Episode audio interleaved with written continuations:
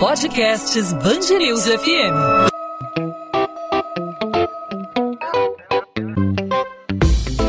Dois às 20, com Maurício Bastos e Luana Bernardes. Oferecimento Cultura Inglesa. Inglês com cursos ao vivo pela internet, que incentiva, desenvolve e move você.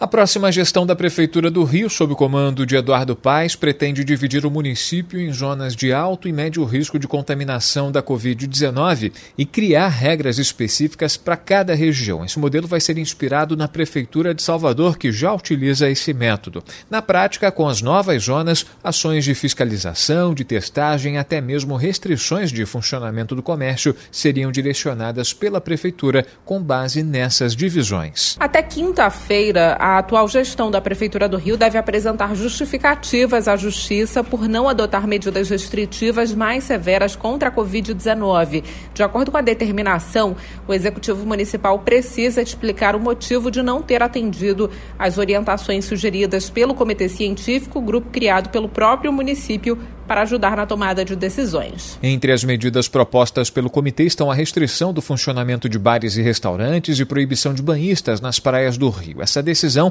é uma resposta à ação do Ministério Público e da Defensoria Pública, que na última semana cobraram na Justiça que o município volte a adotar medidas mais duras no combate à pandemia. E nesse momento de transição de gestores, nós vamos conversar com o futuro secretário municipal de saúde do Rio, Daniel Soranz, sobre como vai ser a divisão das zonas aqui na capital fluminense e sobre outras iniciativas que devem ser adotadas. Doutor Soranz, seja bem-vindo ao podcast 2 às 20. É um prazer estar com vocês aqui na Band News FM. Tem algumas inovações aí no combate ao Covid que já começam na primeira semana de janeiro e é um prazer poder estar falando delas com vocês aqui.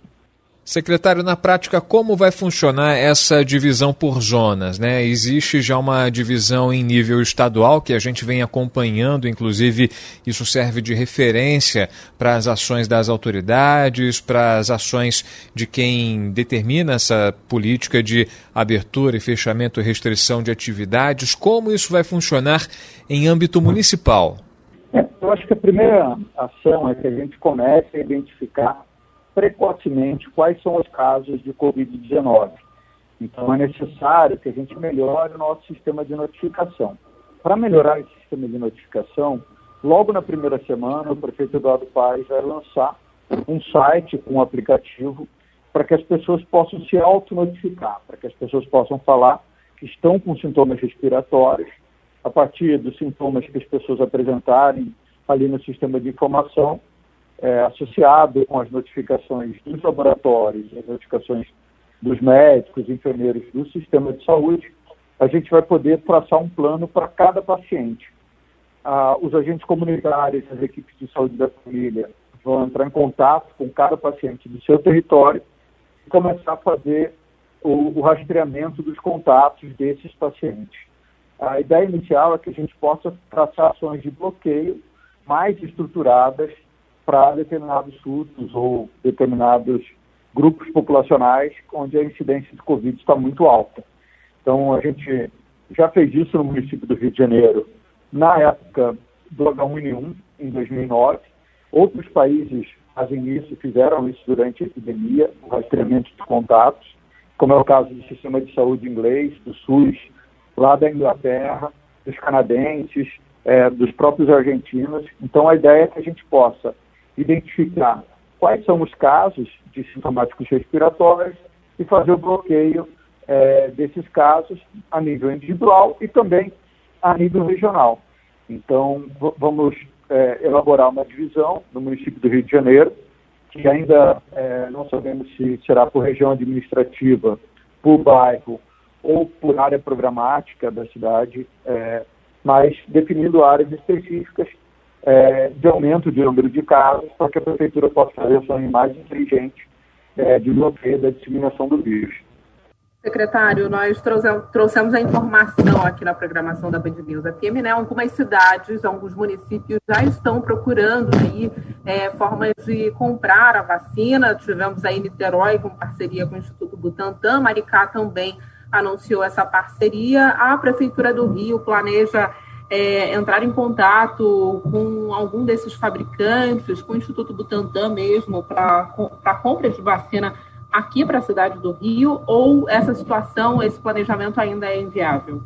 O planejamento da cidade do Rio, ele obviamente envolve o governo federal, mas também os institutos de pesquisa, o Butantan e a Fundação Oswaldo Cruz, e todo esse planejamento é para que a gente tenha, consiga oferecer a vacina para a população no menor tempo possível.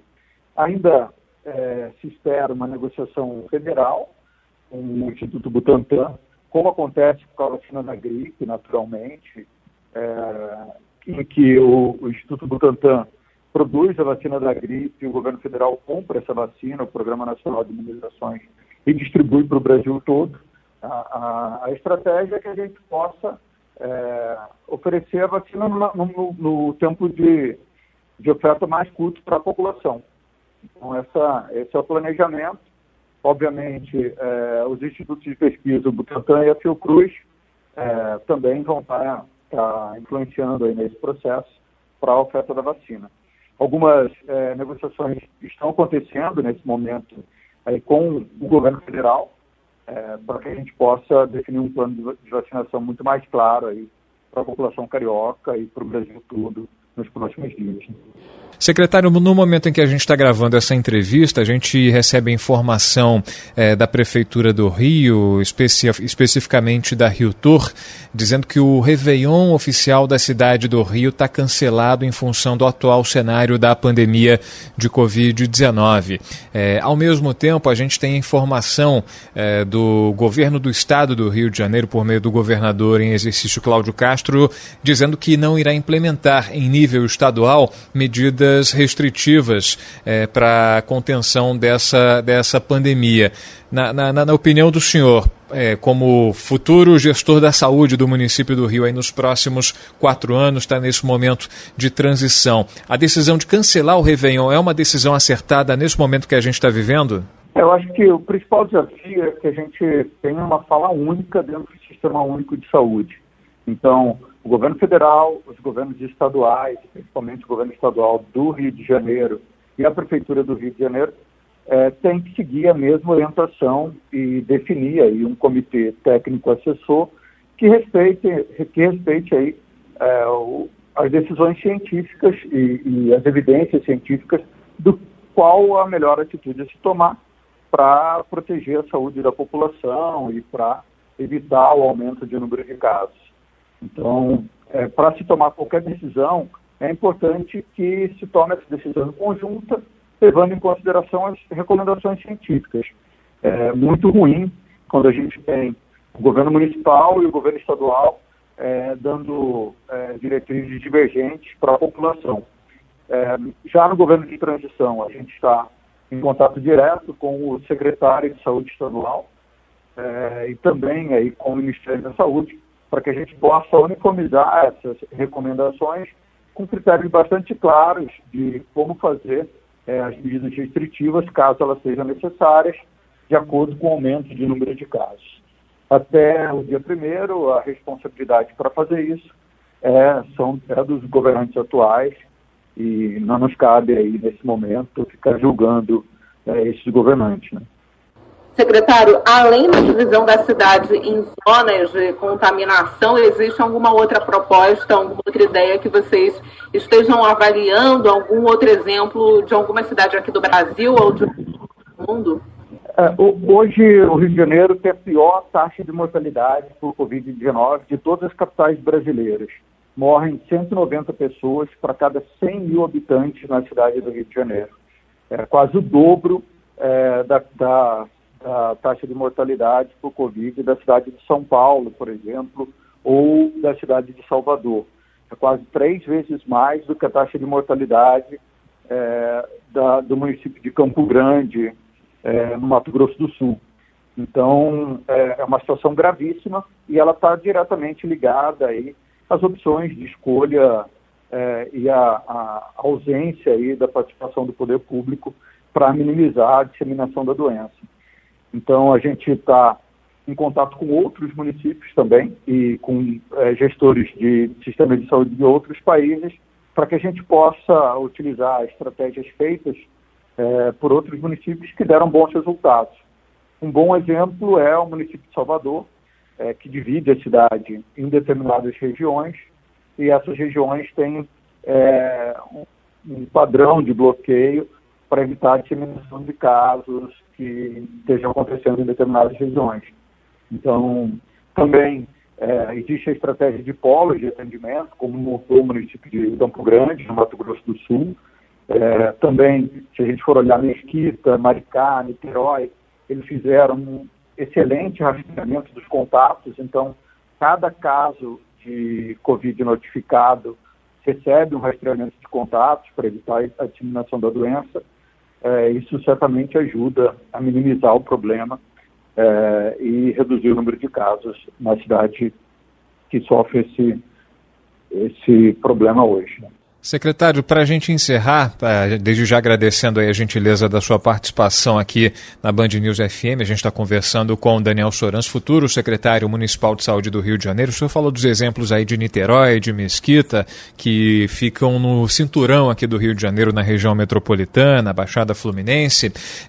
Já está havendo alguma articulação com essas futuras gestões desses municípios, pensando num trabalho conjunto? A gente falou aí de uma articulação, de um alinhamento de políticas de saúde envolvendo município e Estado. Há um certo desencontro, enquanto o Estado não defende de maneira tão firme assim o endurecimento das restrições nesse momento. A Prefeitura do Rio de Janeiro já cancela as atividades do Réveillon, da virada do ano, a Prefeitura, a gestão atual que está no final. Está havendo conversa entre as futuras gestões também dos municípios vizinhos, já que a região metropolitana do Rio se caracteriza justamente por isso, né? A migração pendular, as pessoas moram no Rio e trabalham na Baixada e vice-versa. Há um fluxo muito intenso populacional entre essas regiões, entre esses municípios. Essas conversas já estão em prática, já estão em andamento? Com alguns municípios, sim. Eu estive recentemente falando com a secretária do município de Niterói,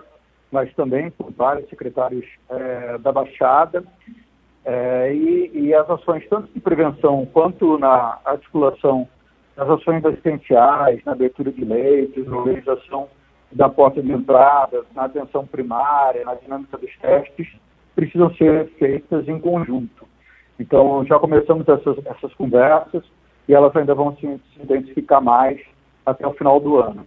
A expectativa é que, logo na primeira semana de janeiro, a gente possa, o município do Rio de Janeiro, em conjunto com a Secretaria de Estado e com o Ministério da Saúde, apresentar novas medidas aí de prevenção para a Covid, mas também de fortalecimento da rede assistencial dos casos existentes. Daniel Soranz, futuro secretário de Saúde do município do Rio de Janeiro, conversando aqui com a Band News FM, com os ouvintes do podcast 2 às 20, trazendo aí os esclarecimentos a respeito de como a futura gestão, como a próxima gestão vai começar a lidar com a Covid-19. O primeiro anúncio feito é a divisão do município em zonas de médio e alto risco de contaminação de Covid-19 e a criação de regras específicas para cada região. O secretário detalhou muito bem aqui para a gente. Secretário Daniel Soranz, obrigado mais uma vez pela participação e até uma próxima oportunidade. É um prazer e espero muito em breve a gente poder estar apresentando aí o planejamento para vacinação de Covid na cidade do Rio de Janeiro. Muito obrigado, um abraço. 2 às 20, com Maurício Bastos e Luana Bernardes. A Polícia Civil vai ouvir os parentes das 7 pessoas mortas após o carro em que elas estavam cair em um rio em Campos dos Goitacazes, no norte fluminense. Entre as vítimas estão 6 crianças e o motorista do veículo, que perdeu o controle da direção ao tentar desviar de um ciclista. O carro chegou a colidir contra o meio-fio antes de cair no rio Ururaí. O acidente aconteceu na noite desta segunda-feira na RJ 208, no bairro Tapera. 9 pessoas estavam a bordo do veículo modelo Gol, que comporta 5 pessoas. Segundo o Corpo de Bombeiros, outras 2 vítimas foram atendidas por pessoas que passavam pelo local. 7 pessoas são presas acusadas de integrar uma quadrilha especializada em crimes bancários dentro do aeroporto do Galeão. De acordo com a Polícia Civil, o grupo procurava por pessoas que chegavam ao Rio de Janeiro e, no momento do desembarque, aliciava pessoas. Quem aceitava fazer parte do esquema criminoso se tornava laranja, cuja conta bancária era utilizada na lavagem de dinheiro para a milícia do Terreirão, na zona oeste do Rio. Depois da abordagem, os criminosos transferiam uma quantia para os correntistas, que sacavam o valor em um caixa eletrônico. Quem participava da quadrilha recebia 5% em cima do total que era transferido e sacado. O percentual era repassado no mesmo dia e os aliciadores ficavam com outros 5%. Os presos vão responder por associação criminosa e uso de documentos falsos. A Polícia Civil tenta identificar outros envolvidos na prática criminosa. Mais de R$1 bilhão. Esse é o prejuízo estimado aos cofres públicos com a sonegação fiscal de uma organização criminosa especializada no transporte de combustível sem documentação válida. A quadrilha foi desarticulada numa operação realizada nesta terça-feira pela Polícia Rodoviária Federal com o apoio do Ministério Público do Rio e da Secretaria Estadual de Fazenda. Mais de 100 agentes da PRF participaram da operação, batizada de desvio de rota. 19 mandados de busca e apreensão foram cumpridos no estado do Rio e 9 em São Paulo. Entre os alvos estavam 2 agentes da Polícia Militar do Rio, um PM da ativa lotado no Batalhão de Polícia Rodoviária e outro da Reserva. De acordo com as investigações, a organização criminosa chegava a comprar o litro do etanol com desconto de até R$1 quando vendido sem documentação em usinas no interior de São Paulo. A crise no abastecimento de água no Rio completa um mês nesta terça-feira. No mesmo dia, 30 bairros do município do Rio e 4 cidades da Baixada Fluminense podem sofrer redução no abastecimento, segundo o mapa divulgado no site da Companhia Estadual de Águas e Esgotos. Segundo a CEDAE, o motor que deve normalizar o fornecimento vai chegar à elevatória do Lameirão, na Zona Oeste, nesta sexta-feira. No entanto, a previsão é que, após a instalação do equipamento que foi reparado, ele comece a funcionar a partir do dia 22. No entanto, durante a entrevista à Band News FM, o presidente da CEDAE, Edson Oliveira, chegou a informar que o início da normalização estaria previsto para o dia 17.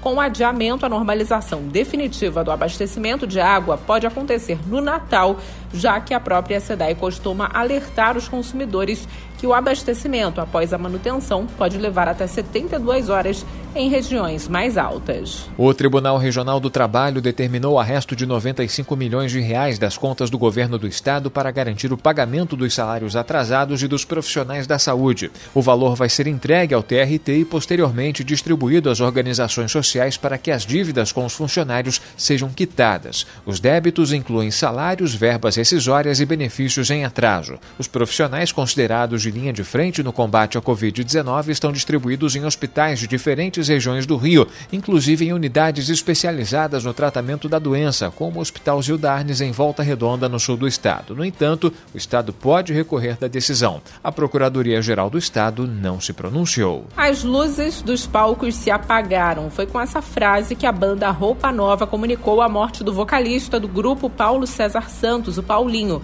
O artista morreu na noite de segunda-feira, vítima de complicações da Covid-19.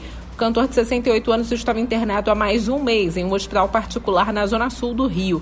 Paulinho já havia passado por um transplante de medula óssea e, durante recuperação do procedimento, contraiu o coronavírus. Segundo a assessoria da banda, o artista havia se recuperado da doença, mas as complicações da Covid-19 provocaram infartos e outras sequelas. Paulinho morreu após sofrer uma parada cardiorrespiratória que levou à falência múltipla dos órgãos. O artista vai ser cremado às 4 horas da tarde desta quarta-feira em uma cerimônia fechada para familiares. 2 às 20.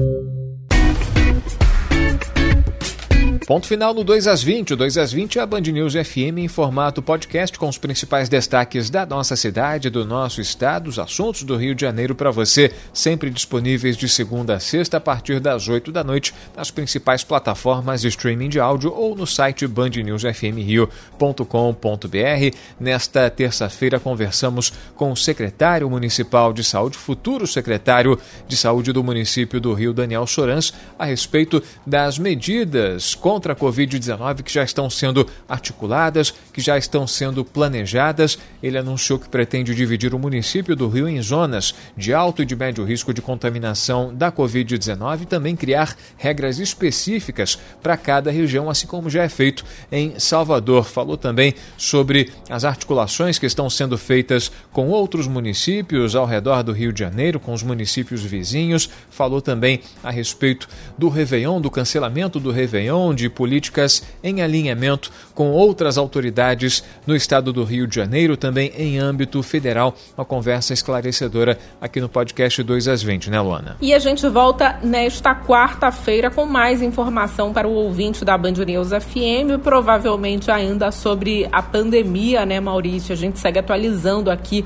os nossos ouvintes sobre as principais medidas da Prefeitura, do Governo do Estado, os números da Covid-19 e, claro, as informações também sobre a vacina. A gente volta nesta quarta-feira. Até lá, você pode entrar em contato conosco através das nossas redes sociais, no meu caso, Instagram, Bernardes_Luana, Luana com 2 N's, onde eu também falo sobre literatura. E no seu caso, Maurício? Comigo os ouvintes falam no @MaurícioBastosRádio. Claro, você pode mandar sua pergunta, tirar sua dúvida, fazer a sua sugestão, a sua crítica nos perfis da Band News FM. É só procurar não só no Instagram como no Twitter, no Facebook, também no nosso canal no YouTube, Band News FM Rio. Podcast 2 às 20 volta nessa quarta-feira com outros assuntos referentes ao Rio de Janeiro e a gente conta, claro, com a sua audiência e a sua participação. Tchau, tchau, gente.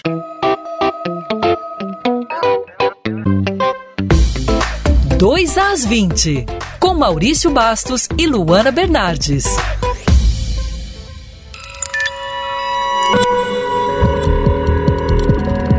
Podcasts Band News FM.